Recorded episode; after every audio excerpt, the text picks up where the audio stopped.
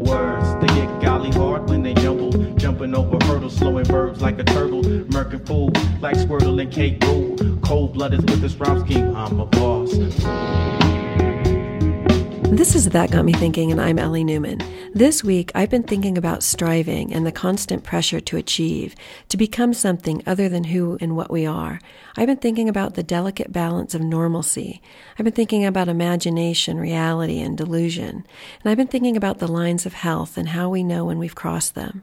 Thinking about the American dream, our personal standards, and the effects of constantly moving the goalpost just a little bit further, when that's healthy and when that's detrimental.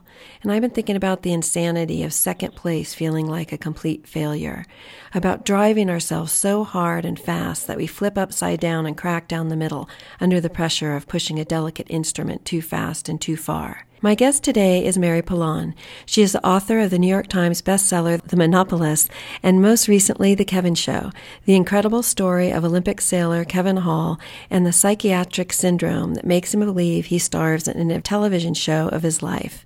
Welcome, Mary, and Thank you so much for joining us. Thanks so much for having me. So, The Kevin Show. Kevin suffers from and struggles with what doctors are beginning to call the Truman Show delusion. Maybe we'll just start with what that is. Sure thing. So, the Truman Show delusion is this term that was coined by Doctors Joel and Ian Gold. Um, they're brothers, and Dr. Joel Gold is a psychiatrist um, here in New York. And basically, it's the idea that if you have a manic episode of delusion, that the narrative revolves around this idea of thinking that you're the star of your own TV show. So if I was having an episode right now, I would think you're an actor. Maybe there's a director of some kind, kind of compelling me to do certain things, um, you know, or props and, and so on.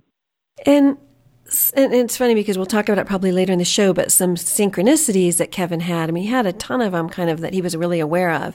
And one was with these two doctors who happened to specialize in the syndrome that he was being right. affected by. And it's like just pinging through throughout the book. Um, what does the director demand of, of Kevin? So Kevin has his first episode in 1989, and at this point he's um, a junior at Brown University. He was a very successful student, um, an amazing sailor. He had been um, a world champion uh, in high school, won these huge titles, and was on Brown's sailing team. And the way that Kevin described kind of the lead up to this episode to me was that it was the first time he thought in his life he could fail at something. Um, all of a sudden, his math classes that he had kind of breezed through in high school now seemed a lot more challenging. And one of the things that they they did um, with with Kevin sailing, and this is pretty was pretty common at the time, is if you were a really top sailor, they would recruit you to join an Olympic training program so you could get some exposure to kind of how elite sailing works. And um, Kevin, the good news is that's obviously an amazing opportunity, but the bad news for Kevin was it kind of pulled him out of his sailing routine at Brown. And so there's just a lot of stuff swirling um, with him. So he thinks that that's the kind of first time he hears the director, and he thinks that the director tells him that he should take a bus from Providence to Boston. Uh, at first, he thinks it's to meet his then girlfriend, but the director says, you know, I I think you need to plan a kind of large Live Aid style concert. So Kevin has this episode in Boston where he thinks the director is telling him to run around town. He, um, you know, Kevin told me that he saw patterns in the numbers on top of the taxi cabs. He goes into a bar that he thinks is the the Cheers bar, um, but it probably wasn't. And you know he orders French fries and onion rings and kind of makes these patterns with X's and O's of the fries and onion rings and such. And all of this is because of the director. Um, the episode ends um, with Kevin thought that Hamlet played a role in that. He had read it in high school, like so many of us do, written a paper about it.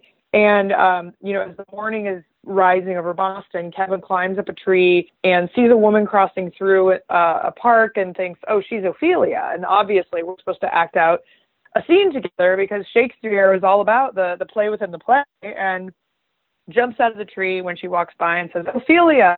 Um, and that's when, you know, the cops get him. And he's institutionalized and diagnosed with um, bipolar disorder, also known as manic depression. So remember, this is 1989. This is obviously a long time before The Truman Show, the movie, came out in 1998, which is fascinating to rewatch um, because, among other things, that film came out, I think, long before, um, you know, reality TV was as ubiquitous as it is today. So Kevin was really confused, obviously, when all this was happening, but um, also very confused with what this diagnosis was. I mean, nowhere in the DSM, which is the kind of diagnostic Bible that mental health professionals rely on, um, is the idea of the Truman Show disorder. You know, it's not in there, um, but even the definition for, or kind of the criteria for manic depression or bipolar disorder um, you know, it doesn't, it, uh, last, at that time, it didn't go into detail. Like, you might think you're being filmed. You might think you're, um, you know, having a Truman Show like delusion. Like, it was just obviously so long before we, we had those, those terms. Well, and you, you bring up throughout the book the kind of crazy contradictions because uh, you, you talk about this quite a bit. Like, actually, in today's era, you might be being filmed right, you know, right, wherever right. wherever you may be, and people are living their lives on media, on on various forms of media. Absolutely, and you know that, that was something that kind of came out. You know, when I set out to originally talk to Kevin in 2014, it feels like it wasn't that long ago, but in so many ways, a century. Um, and obviously, you know, in 2014, social media, um, smartphones, that stuff was really ubiquitous in the U.S. Um, but this idea of, you know, if you look at Instagram, like what is Instagram or Facebook if not your own publicist? And I live in New York and I've traveled quite a bit for this book and for various assignments I've done in the last couple of years. And anywhere I go, I'm just blown away by how many people there are who seem to be more preoccupied with like taking the photo of themselves doing the thing than like the actual thing, you know, like people um selfie deaths. Um I wrote about this um in a piece for Wired they're an actual thing. And what I mean by that is someone who's like trying to take a selfie and somehow injures themselves. Or um, I went to Grand Canyon and Zion and hiked with a bunch of friends and you go to some of these parks and there are these insane cliffs. And so on the one hand, they're picturesque and stunning and you feel like you're one with nature. But on the other hand, there are people who are actually tragically falling or injuring themselves. And I think it's Russia. There's some parts of the world now where they actually have these like cautionary signs telling people, you know, be careful when you're trying to take your selfie. And to me, that raises a lot of questions that, you know, are we more obsessed with documenting our lives than we are with actually living with them? And I'd be lying if I told you that, you know, the time it took me to report this book, I mean, I now have an app on my phone that tells me how much time I'm spending looking at it. because one of my great existential fears is like closing my eyes and seeing like the Gmail screen burned into my face. Um, so I think that, you know, I set out and trying to write a book about mental health and athletes and what is it actually like to be an Olympian and these things that I had seen as a reporter. Um, and Kevin kind of jokingly called himself the village idiot. And towards the end of the process, I realized I had more questions at the village um, and not so much, you know, the quote unquote village idiot. Like what what are the things in our culture and our psyche and our technology use that are impacting these things and where where do we draw these lines between who's sane and crazy and you know i rewrote the the um, end of the book pretty heavily um, after the election because i realized that the world kind of seemed upside down from when i had started and it would just be remiss to not contextualize you know a book you always have to think about it's going to sit on someone's shelf for a year or two or you know forever right and hopefully so I, I had to figure out how do you kind of deal with the news of the day and the moment and how much that shifted um, since even 2014, but also something that was going to like last and endure and be more general and broad about what it to be. I mean, this sounds really, you know, pretentious, but what does it mean to be alive right now if you're if you're Kevin or if you're well, I think it's not pretentious, and I think it's so makes such, so much sense that this was a perfect topic for a journalist because the whats and whys are so intriguing, um, not just in the story, but in a cultural context. And the way that it has changed since the syndrome started for him and then his reaction to it as well. It just seems like like the perfect story. How does the director differ from our own internal voices you know the in the ego and and the other voices that we have in our head? And and you know even if if one's very religious speaking to god like where where is this distinct? That's a really great question. Um, the short answer i think is the idea that of control and power, right? So I think with Kevin, there were times when the director was getting in the way of him living his life, right? So if you're having a manic episode, that's going to a, really severe one, you could potentially endanger yourself. Um, you know, there are moments when the director would compel him to stand on the edge of a building or to run around um, somewhere that wasn't safe. You know, he had an episode in Tokyo where he would cross the street without looking both ways, um, driving recklessly. So there's some obvious signs where that kind of voice can be a really negative force. Um, and and so yes, I think there's like a clear line with this idea that it could cause you or someone you love harm. Um, I think more generally, and this is something that you know Kevin and I talked a fair amount about. There is this really interesting piece of kind of global context, and you know if if Kevin had this in let's say you know in parts of Africa, it said you know I think I'm hearing a voice of someone who's directing me to do things. There's a case to be made that someone would say that's amazing. You're a shaman and we're going to partner you with someone who also is a shaman who's going to talk about this experience with you and now you're someday going to have, have to be a leader um, in your community talking about this or you know you mentioned religious ideas of you know people hearing voices or thinking that god speaks to them and so that became really like interesting to me the idea that there are parts of the world that have spend far less on healthcare um, and have better outcomes and treatment rates with things like schizophrenia, which is not what Kevin has, but you know, obviously one of the outcomes of schizophrenic symptoms is that you you hear voices. So there is, and you know, Kevin's sister Christina, well, Kevin becomes this all-star athlete. She kind of goes this other direction, becomes this deadhead, and you know, by her own description, a deadhead hippie. Was really interested in these kind of alternative ways of viewing medicine and really challenges kind of the Western medical view of this. And that's also worth it's also worth noting that both of Kevin's parents were doctors. So one of the big points of conflict between Kevin and his father, Gordon, was that Gordon very much saw this as, you know, take your meds. Why is it so hard? Um, and now, ironically, online, you know, um, perhaps ironically, Kevin has spent a lot of time kind of talking to people about what their experiences were. And some people say, I had a psychotic break other people would have the same, you know, similar experiences and say I had a spiritual awakening.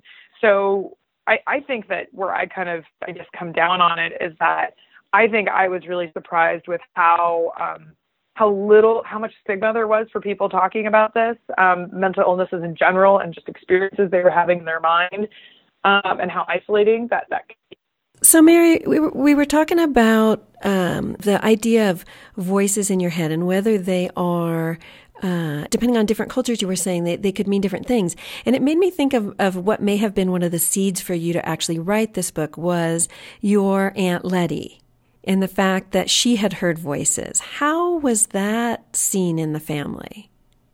Sure. So my aunt Letty, she um, died before I was born, um, but I knew her sister, my my great aunt Zola. They really had some pretty amazing names. Um, and and she was kind of this person I'd always heard about growing up. And my mother, actually, who'd spent a lot of time with her, became a psychologist, and I think very much as a result of her time with Letty. So she talked about her a lot.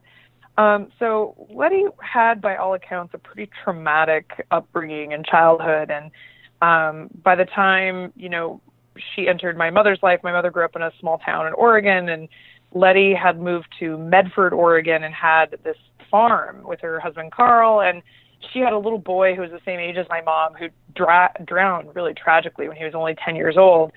And you know, I, I can't honestly tell you if she described this before, during, but definitely after Roger, her her son, had died. She would talk about holding seances in her basement she would, um, you know, talk about when the vibrations were high uh, after the, listening to the radio. She would hear Roger, you know, talking, and there's probably a whole lot more to be said about how she was using the idea of like hearing that as like a comforting force for something really horrible that she obviously went through. Um, but what amazed me about her story, you know, kind of looking at it through this the prism of this reporting, was that she had a life, you know, that she talked about, you know, hearing all these voices and things, and that her friends, her family, I mean, they thought she was a little off, but she, you know, woke up and worked at the farm every day, and her husband kind of, you know, rolled with it, and she wasn't thrown into an asylum of any kind or totally ostracized. Um, and and to me, that was that was interesting, like that that today you know, there's still like there's still so many people who don't want to talk about, you know, maybe it's depression, maybe it's anxiety, you know, whatever is going on in their minds. And one of the reasons why I think is that they're worried about the the backlash or what what could happen and um and that to me just seems like a tragedy, especially when people are asking or could use help or someone to listen. Um, so, so I thought about her a lot in writing this because I thought it was so, and I never had thought about it that way. That that she she had this huge, you know, fortunate blessing in disguise, sort of that that she was able to.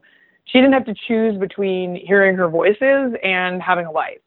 Um, and and I yeah, well, and that's just amazing to me when yeah. I think about it now. And then Kevin takes it to another level. At one point in the book, he says, and I think it's towards the end, he said, You can be a little crazy and have a good real life too. So even at the point right. where he says, Okay, I, I, might be crazy, and he's certainly not the village idiot, like he's one of the most intellectual people. Right, uh, right, uh, right. You know, not that a- athletes don't tend to be, but, you know, you're like, oh, okay, this is a super bright guy. He calls his French professor um, when he's in the middle of, of one of the episodes or just after, you know, that's right, who he talks to, and he's in a really extreme reader.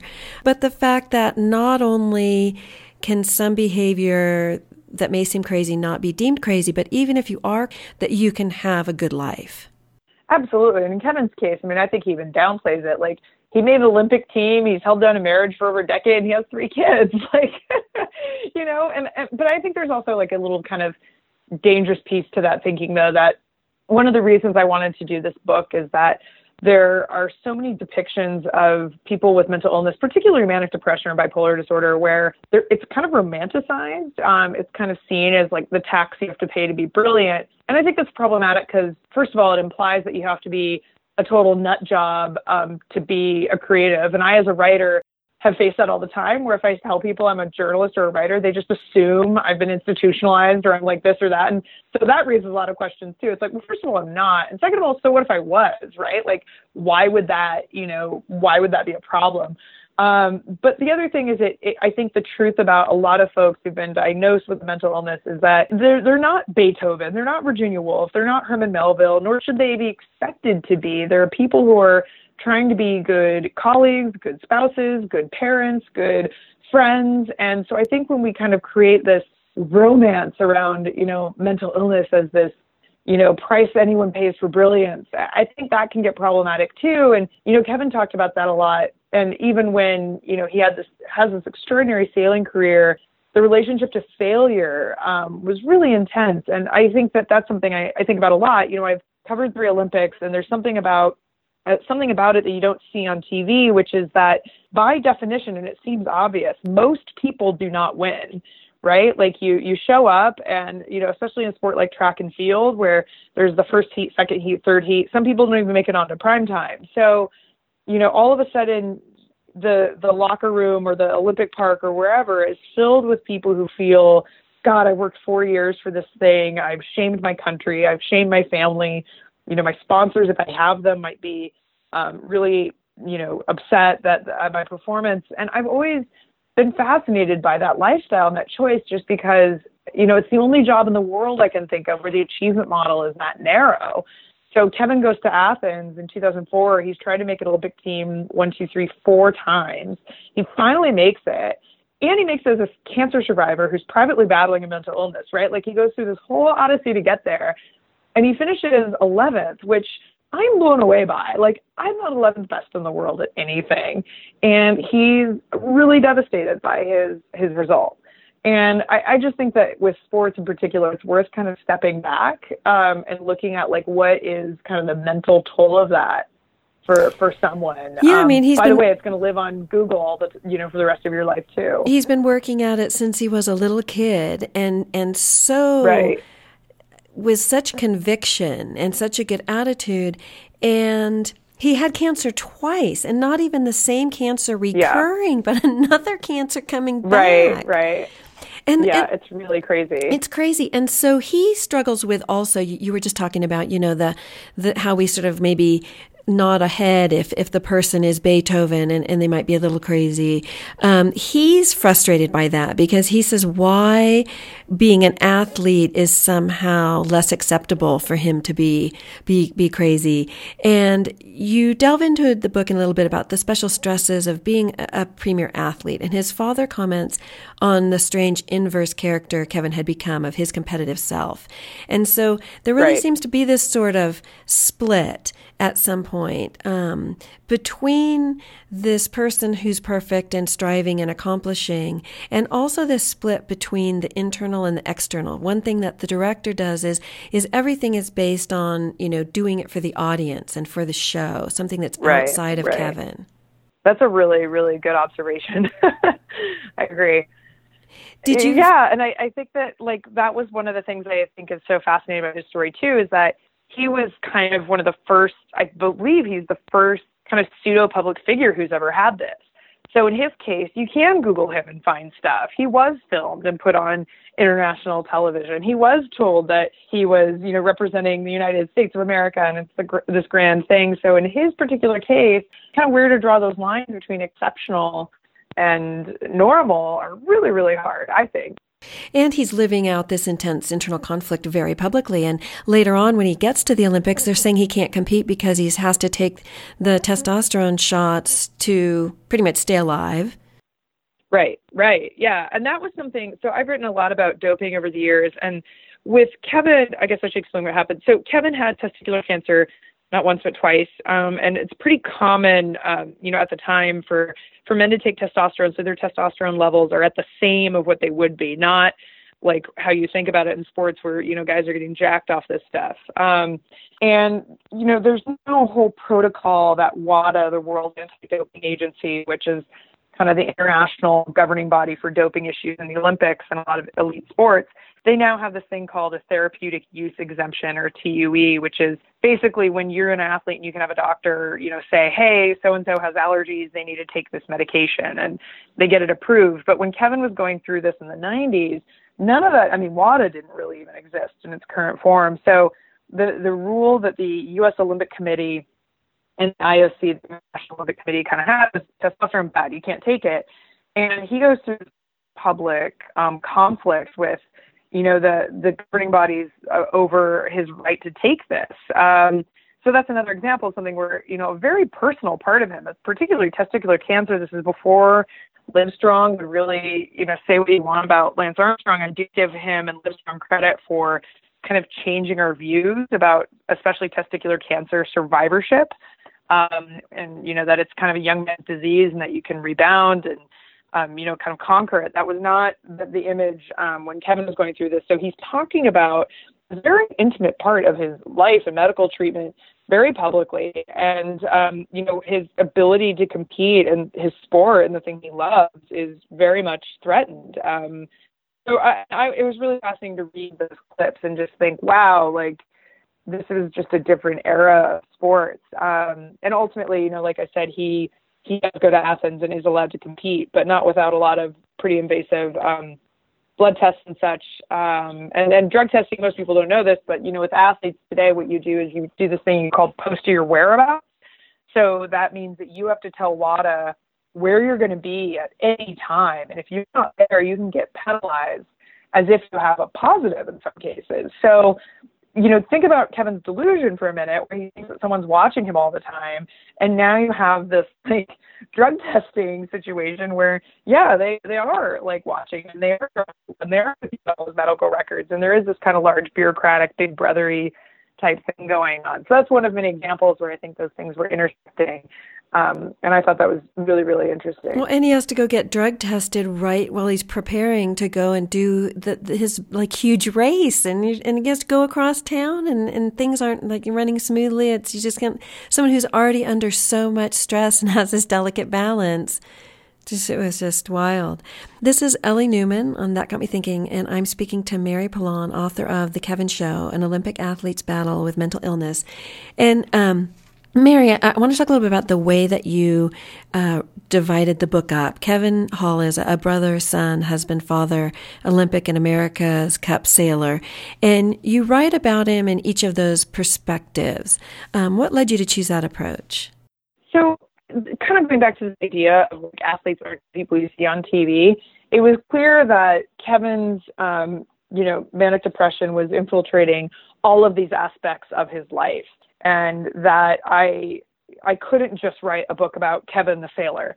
And I just, you know, I have kind of a problem with sports memoirs actually. I um, there's a few that I love that I think are really magnificent, but a lot of them are very formulaic. They're very um, kind of schlocky and kind of, you know, here I am, bad thing happened to me, I conquered it, won the gold medal, and off we go. And like I said, you know, at the Olympics, like a lot of people don't win the gold medal and where's the memoir there? And I think that loss and failure and um, sports are just way more complicated, um, I think, in real life than kind of the typical glossy, uh, glossy sepia toned narrative would lead you to believe. So I also kind of wrote this book as kind of a, and this sounds, you know, ridiculous, but kind of like an assault on that genre. I really thought, you know, I can't just write a, a book about, oh, guy, you know, gets the girl, um, goes on and wins, and in the end, it's all fine.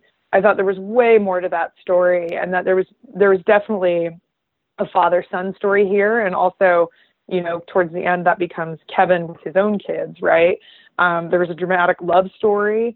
Um, but something else I really wanted to do in this book that I see done in fiction a lot, but very seldom, if ever, done in nonfiction was have each chapter switch perspective. And that's not even how I originally proposed the book. It came out of my reporting because what was happening is I was talking to people um, and the facts were lining up. So dates, times, places, um, but people's experiences of them were so different. So, which I think is so true for mental illnesses, right? That Kevin would have these episodes and he would describe, wow, I felt like I was on LSD. It was electrifying. Um, it was amazing. And then, you know, there were moments when his wife like wouldn't know where he was. So there was this terrifying disconnect between them experiencing, you know, the same day in some cases or, or moment. Um, and that was something I really wanted to to capture. Um, and I also wanted the book to not only be for people who maybe have been diagnosed with something like this, um, but for their loved ones, their friends, their families, the, the people looking on the outside. And I think that a mental illness, we kind of have this misleading view that it's experienced only by one person. But when you think about it, and if you've ever known anybody or uh, who's dealt with something, you know it's not experienced by just one person. So, yeah, I really, you know, took myself out of kind of my daily newspaper routine to kind of step back and think about how the how I wanted to tell this story I could tell right out the bat was going to have to be very different, but it needed to serve the story. I didn't want to do anything that was going to be gimmicky or, you know, me trying to show off being, you know, a different kind of writer or anything. I really thought like, you know, this is a show about a show about a show. Like I have to be kind of meta and creative about how I how I try to approach this. You quote Kurt Vonnegut in the book and you say, We are what we pretend to be, so we must be careful about what we pretend to be. What do you think Kevin was pretending to be in the illness and in health? That's a great, great question, and I love that quote. I had to, I tried to limit myself to only one or two Vonnegut quotes because there's so many good ones.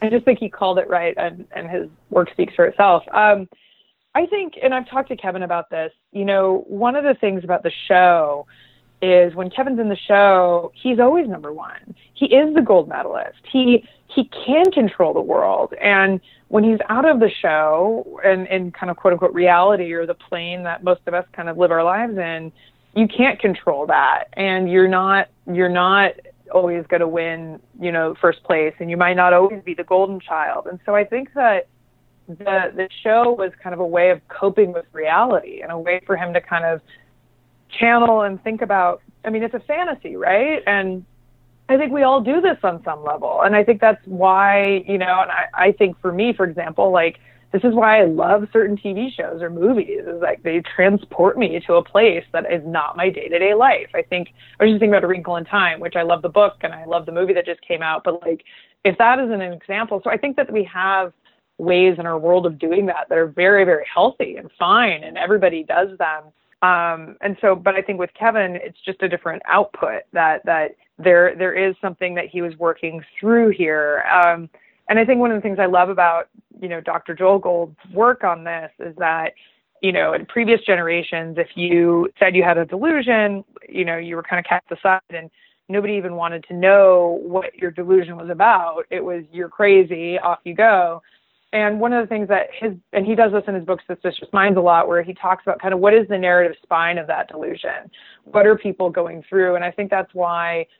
Um, and I really try to be careful in the book of not prescribing a treatment plan for everybody because I think that people's experiences with mental illness are just as complicated as their own personalities are.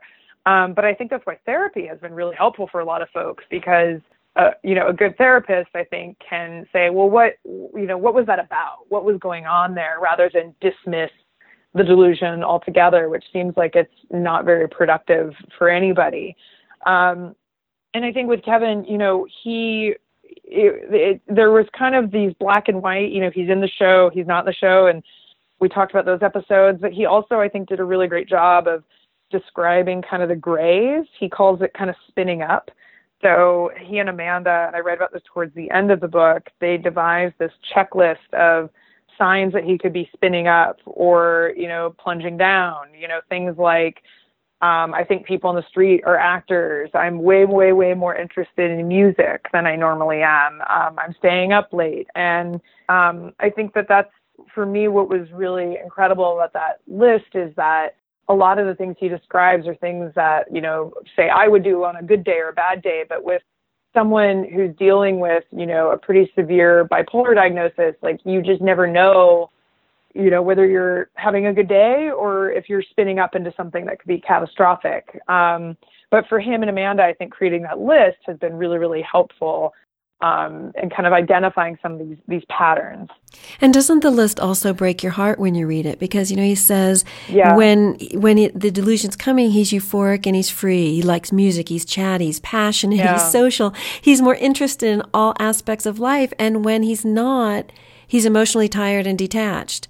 And again, you know what Absolutely. we've been talking about the interview, it makes you question, right? These these narrow lines of of normalcy and of um, you know what's crazy and clearly when you're out of control and you're harming yourself and you're harming your others there's a problem but he has to sacrifice all of these other elements in order to not go there and I thought it was also really interesting, and, right. and maybe we can talk about this too, because you brought it up at the beginning that um, at, when at this point his girlfriend is Meg, uh, and he says he assures her it'll be okay that he didn't have to go to the Olympics anymore and win the gold medal, and that that's right, kind of this exactly. upside of this this insanity and these challenges, and you've got to be like, oh, okay, like there's there's some clue there.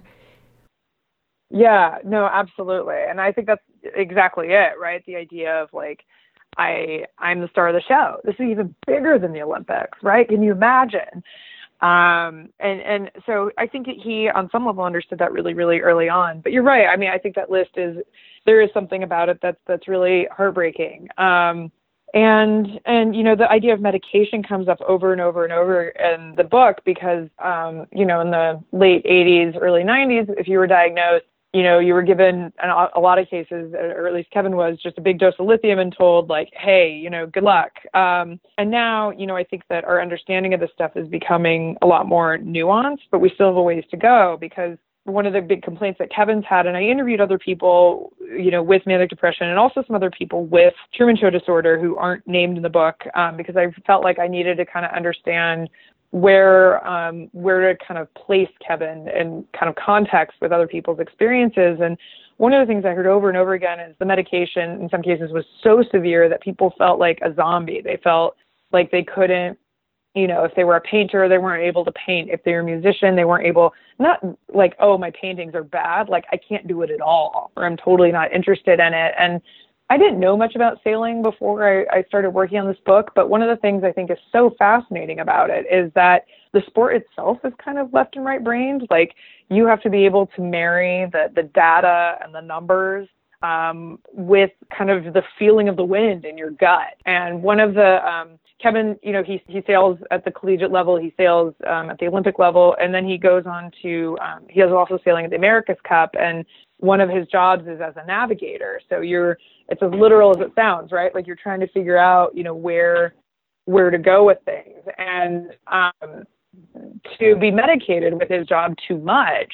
You know, I think there are periods when he wasn't able to feel the water and wasn't able to do the thing that he really, you know, connected with. So I think that that's something that I'd heard about a little bit over the years that he was really able to kind of spell that out for me, kind of what what the different taxes are you pay with different paths that you're constantly choosing, you know, what what to do and who to please and how to do it, and it's very much an imperfect science.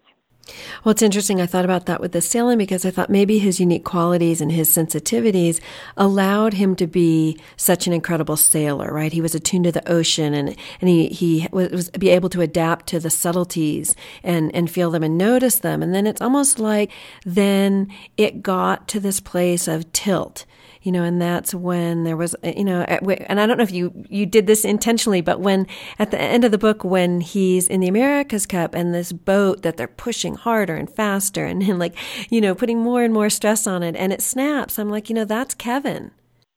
Yeah. Yeah.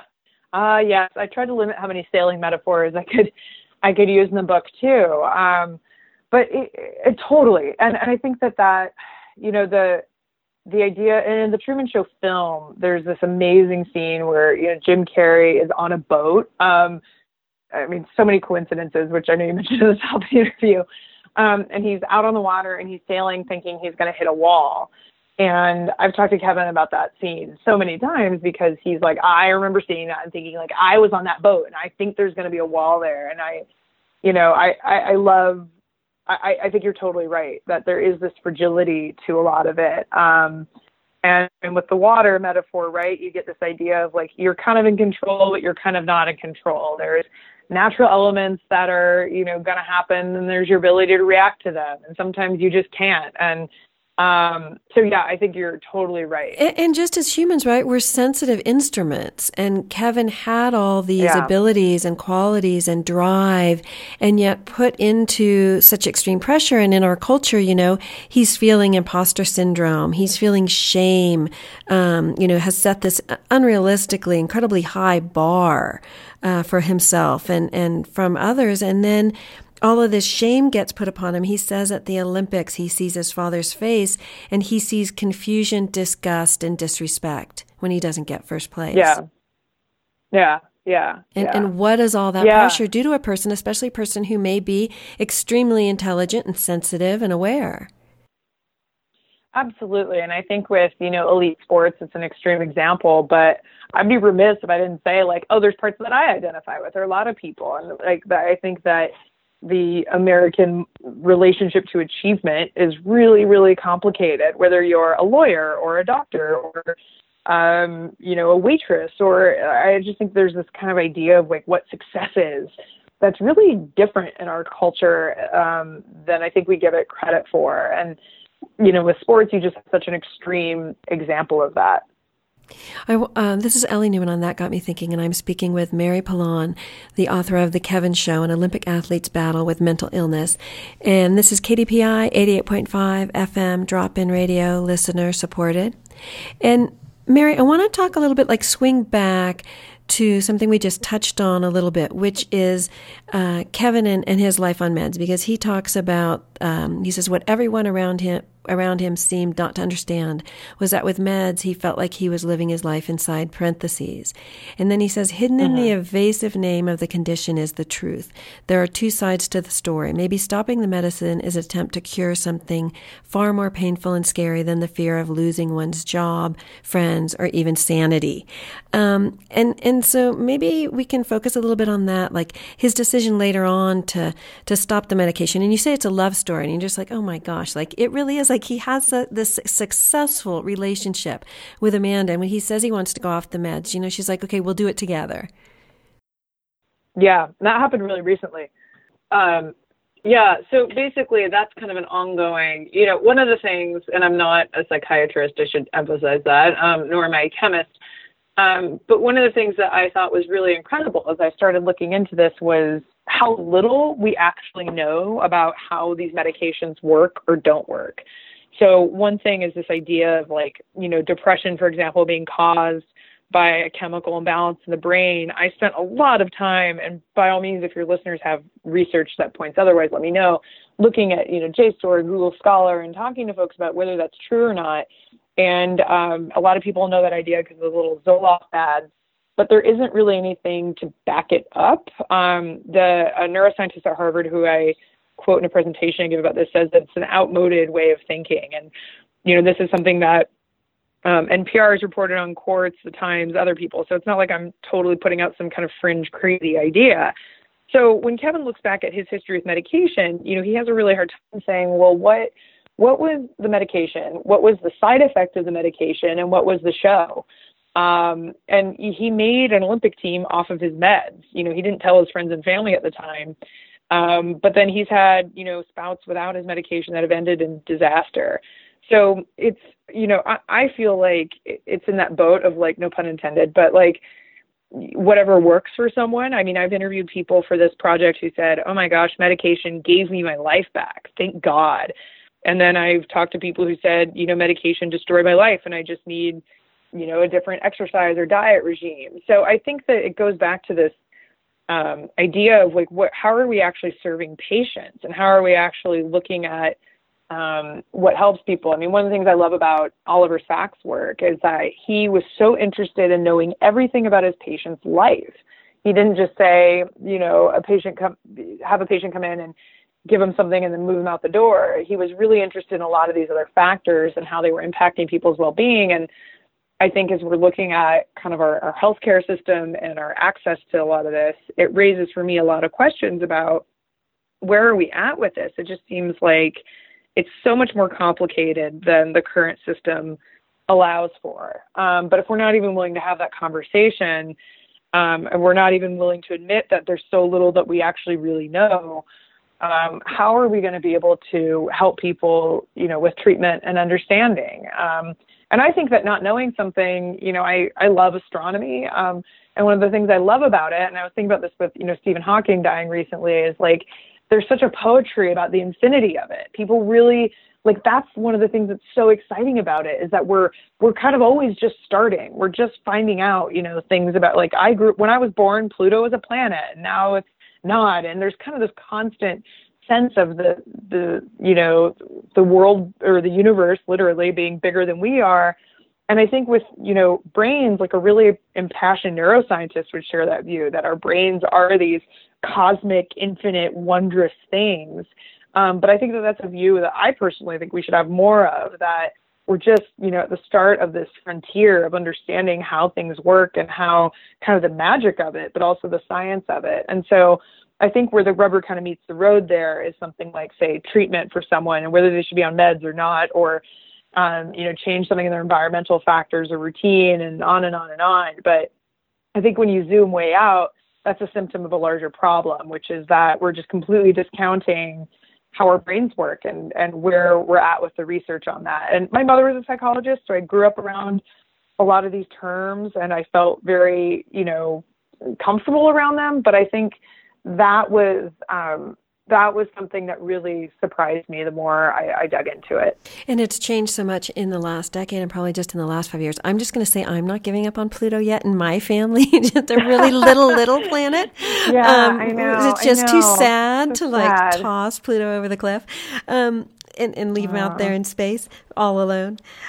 Uh, one of the things you mentioned was the how cultural influences can inform madness, and that's the the basis of Joel and Ian Gold's book, Suspicious Minds: How Culture Shapes Madness, and um, the, the definitive work on the Truman Show delusion. And Kevin was super excited, and again, like the synchronicities. It's weird because you think, yeah, in in some people wor- world and like the metaphysical world, like all these synchronicities, they're they're valid, and we seek them out, and right. we should pay attention to them, and we should guide our life according to them. And yet, in Kevin's life, these synchronicities are so real, and we almost like are telling him, well, no, you know, you got to discount that. That's like that. Now you're going to crazy land, and so it, it just all these extra stresses on him, I think, to define like what is reality and what isn't. Um, one thing he's doing, and he's doing it even more so at the end of the book, is, is seeking balance. And sailing for him has served him throughout his life as this place where he felt good. Um, he felt competent. He felt in control. Um, you know, maybe there was some imposter syndrome when he was racing and that sort of thing. But when he's out on the ocean, it's it's a great safe place to be. Um, and he struggles, I think, with this balance between being and doing. And sometimes he's on the ocean and he's really just being, and and that's a great place to be. And other times it's all about the doing. It seems like once he's involved in the America Cup races um, for this for the second time, that it really is much more pressure and all about the the doing. Did he talk yeah, about absolutely. that at all? The doing of sailing? Yeah, yeah, that it became more of, of that focus. Right. And, you know, one of the things when he was talking about this that I kind of thought about is like it always changes when it's your job, right? And that, and there's kind of this mentality of like getting back on the horse, right? So as long as you're, you know, punching in and punching out of your, your job, and in his case it's sailing, then everything's fine. Um, and one of the things that I think Kevin talked a lot about with me was this idea that, you know, people could be going through the motions on the outside, but that doesn't mean they're happy on the inside, um, or that, that everything's okay and so I think that you know you asked earlier about the internal versus external, and I think that that was a really big insight for me. And you know you should kind of go through the world assuming that you you can never get in someone's head and you don't know what's going on. So you know if anything else, I hope it's a plea for kindness and and empathy. Um, but yeah, I think it's also really easy, especially with sports, you know, to look at someone who's you know an astonishing athlete and just think, well, there can't be anything wrong with them, or they they couldn't have any problems, you know. Um, I was thinking about this with um, March Madness and basketball too. Like, well, if they're you know if they're competing at that level, then everything must be okay. And I think that that's never you know that that's often not the case and it's just not our place to be able to make that assumption um but i think it's something subconsciously a lot of us a lot of us do for sure you dated, dedicated the book to your dad, and um, Kevin's relationship with his dad runs throughout the book, coming back again and again, and then the, the changes that occur in the relationship. What do you make of Kevin's relationship with his dad, who at one point um, questions his encouragement and positive reinforcement as unintentionally harmful in, in establishing this narrow definition of success? Kevin seems to realize that later on. Yeah, so Kevin's dad, who I did interview, you know, he actually passed away towards the end of my my working on this. Um, and I think anybody who's lost a parent will tell you that, you know, obviously that's a huge, huge moment. Um, and I think with Kevin's dad, you know, it was interesting to kind of see his, his parents divorced, and like I said, they're both doctors, and they both are really passionate about sailing, and they had a lot in common. But his mother really shifted her views about medication, about mental health, about kind of Kevin and his relationship to all this, and his father didn't. His father really kind of maintained this view that you know it's just as simple as taking your meds. And um, one of the phrases he used that I've heard from other people that I think is really important was this. Th- there was a conflict between Kevin and his father, and his father says, "You're just not trying." And Kevin go you know said something and i'm paraphrasing here to the effect of like i am trying so much harder than you can realize you know? And i just love that idea that um you know you could accuse someone of not trying but you don't know. And in kevin's case he was working so hard to deal with this. Um and and you know what's interesting too is that now kevin has three kids um two sons and a daughter and you know, as they're getting older, you know, he and Amanda had to figure out, and this is of towards the end of the book, like, how are we going to talk to them about this? How are, what kind of space are we going to have with them as parents and kids? And so they're, you know, I think this is true for most people. They're having kids kind of forces them to reconfront their own relationship with their parents and kind of what their general views on parenting are. And they take a pretty different view and they're really open with their kids and talking about this stuff, but also, um, you know, don't really care about them becoming pro athletes. I mean, they obviously want them to be healthy and happy, but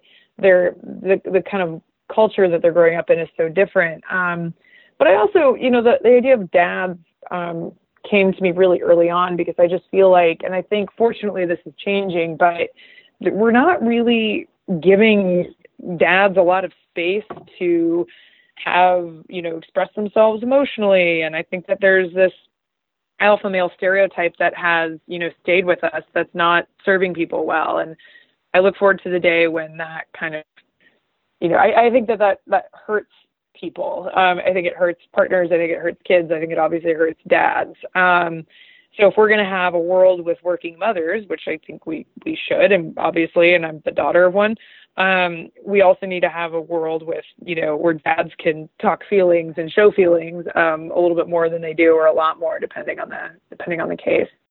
And that transition happens in the book too, because Kevin becomes the, the stay-at-home dad towards the end of the book, and he's grappling with that as right. well. One of the things yes, that oh, go ahead. That's really interesting too. Well, just because he talks about how like when you're a stay-at-home dad, people think like you failed at something. You know, there's still this stereotype like, well, why aren't you working? Um, and in his case, he was like, because I'm, you know, what's wrong with being a stay-at-home dad? Um, and my actually, he worked in radio, so he worked nights a lot. So he was around during the day, and that was really unusual in our, our community and at the time. And I, I look back on that now so differently. That you know, my dad had this really interesting role in my childhood that was really unconventional, and but he was around a lot. You know, we spent a lot of time together, and I kind of took that for granted. Throughout the whole book, I think every part of it, the the different characters and and especially Kevin are grappling with the truth. You know that there seems to be um, a question as to what's truth, and, and every character in, in the book does that. It seemed like you, as a journalist, um, are grappling with that too, with the intention of creating a, a work of pure truth. Is it possible, and do you feel like, did you come close enough? Oh gosh, I think the country is having a conversation about what the truth is right now. Um, yeah, I you know I I did this kind of, and this was true of my first book. You kind of report it as if it's a long piece for the Times, the Journal, and you do all the dutiful reporting that you can, and you try to talk to as many people who were there as possible, and you get medical records and police reports and documents and all these things to corroborate things. So yes, you know, and I did that. And it's very deeply end noted, so people can know where I got things. Um, but it drives you a little, you know, up the wall because you you realize you know, I knew from the outset this was going to be a strange project because I was going to be writing about an antagonist who is invisible, the director, right? You can't just call up someone's delusion and say, hey, you know, what was your version of events? So while all this was going on, you know, then the election happens about halfway through it. And, you know, I just thought my head was going to spin off because I thought, oh my gosh, like I've been writing about alternate realities and synchronicities and weird coincidences and male identity and reality TV and truth as a construct and all this stuff. And then this happens in the middle of it. Um, so I think that, you know, I have a, I had a professor um, in college who's a documentary filmmaker and she always used to say it's a version of the truth. Um, and I, I think that, that there's some truth to that, ironically. Um, but I, I wanted to make something that was factually accurate, but also kind of experientially accurate, if that makes sense.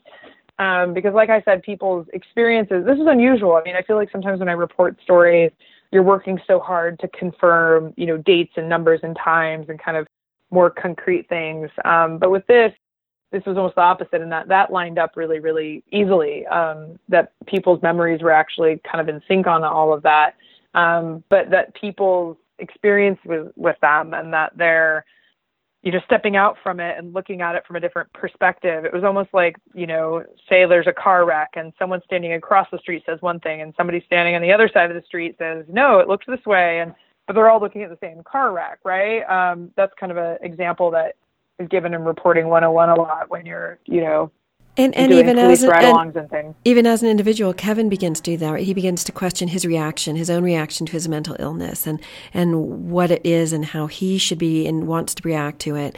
And you mentioned, you know, Kevin can't call up the director and, and ask him. And I don't know if you're familiar with Eleanor Longden's TED Talk, "The Voices in My Head," but that's something right, that right. she attempts to do. And at one point, that becomes part of her therapy to to talk to these voices and to kind of go a little deeper into these delusions and to understand what they may be trying to say to try to maybe gain some sort of sense of, of what the truth is around around that. Yeah, and I love that scene at the end of um, A Beautiful Mind where, you know, John Nash obviously is going to spoil the movie if people haven't seen it, but where John Nash is walking um, with you know the the Paul Bettany character, and they're just behind him, and it's kind of this idea of like, okay, I know you guys are there, but can you hang back for a little bit? You know, I got some stuff to do. Um, so I think there is kind of that as a as a possible ending. Um, but like I said, I think denying this, you know, isn't going to get anybody anywhere. Yeah, denial's not denial for anyone, anytime. It's not, not constructive. We all can agree on that. And so um, I've been speaking with Mary Pilon. Her book is The Kevin Show An Olympic Athlete's Battle with Mental Illness. And um, Kevin Hall also has a book. Black Sails, White Rabbits. Do I have it right? The boat cracking and a sailor yes, dying. And it's excellent. Yeah. And um, is your book out? And where can people get it? And where can they get more information on, on you and your other work? Sure, the book is available. Um, you can get it on Amazon, IndieBound, Powell, Barnes and Noble, um, and my website is Mary Pilon, M-A-R-Y-P-I-L-O-N dot com. And are you already on to the next project? Do you have any teasers we can throw out? Oh gosh, no. I, I um I'm touring this and then my lips are zipped on other stuff, but um I'm having a great time. okay. Well the book's wonderful and, and just every page it's really uh, enlightening and also exciting and yeah, everything wrapped into one. Oh great. Well thank you so much. Okay. It's great talking to you. Bye bye. All right, thank you. Take care.